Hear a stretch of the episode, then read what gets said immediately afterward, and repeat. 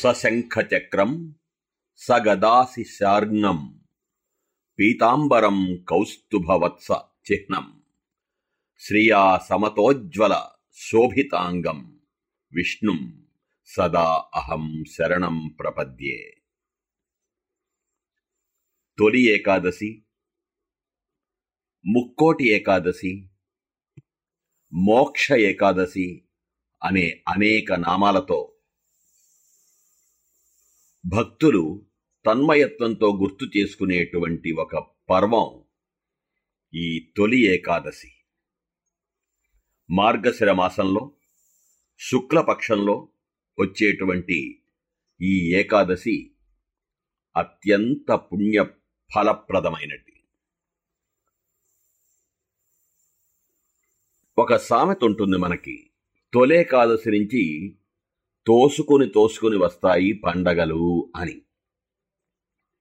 ఈ మార్గశిర మాసంలో వచ్చేటువంటి తొలి ఏకాదశి మొదలుకొని అనేక పండగలు, అనేక పర్వదినాలు మనల్ని పలకరిస్తూ ఉంటాయి, ఆధ్యాత్మిక పరిమళాలతో మనల్ని పులకరింపచేస్తూ ఉంటాయి అనేది యథార్థం. కాబట్టి ఆ విధమైనటువంటి సామెత వచ్చింది. తొలి ఏకాదశి లేదా ముక్కోటి ఏకాదశి లేదా మోక్ష ఏకాదశి అనగానే మనకు గుర్తు వచ్చేది వైష్ణవ ఆలయాలలో ఉత్తర ద్వార దర్శనం.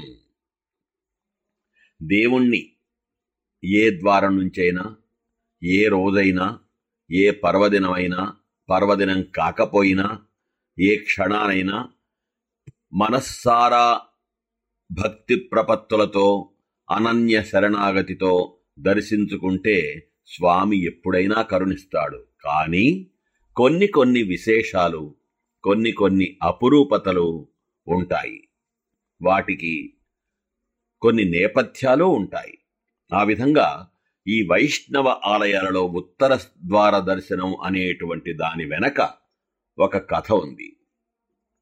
మధుకైటభులు అనేటువంటి ఇద్దరు రాక్షసులుండేవాళ్ళు. ఆ రాక్షసులతో సాక్షాత్తు మహావిష్ణువు యుద్ధం చేస్తూ ఉన్నప్పుడు ఒకానొక దశలో వాళ్ళని ఓడించలేనేమో అని స్వామి ఆలోచించినట్లుగా యోగ నటన చేసినప్పుడు, సరేనయ్యా మీకేం కావాలో కోరుకోండయ్యా అని అంటాడు స్వామి. అంటే అప్పటికే గర్వోన్మత్తులైనటువంటి ఆ మధుకైటబులనేటువంటి రాక్షసులు ఉభయులు, నువ్వు మాకు వరాలిచ్చేదేంటయ్యా, నీకే మేం వరమిస్తున్నాం కోరుకో అని విర్రవీగుతూ మాట్లాడతారు. అయితే మీరిద్దరూ నా చేతిలో చనిపోవాలి, అదే మీరు నాకిచ్చేటువంటి వరం అంటాడు మహావిష్ణువు చిద్ధిలాసంతో. అప్పుడికన ఇచ్చిన మాటను నిలబెట్టుకొని వాళ్ళిద్దరూ చనిపోతారు. మీరు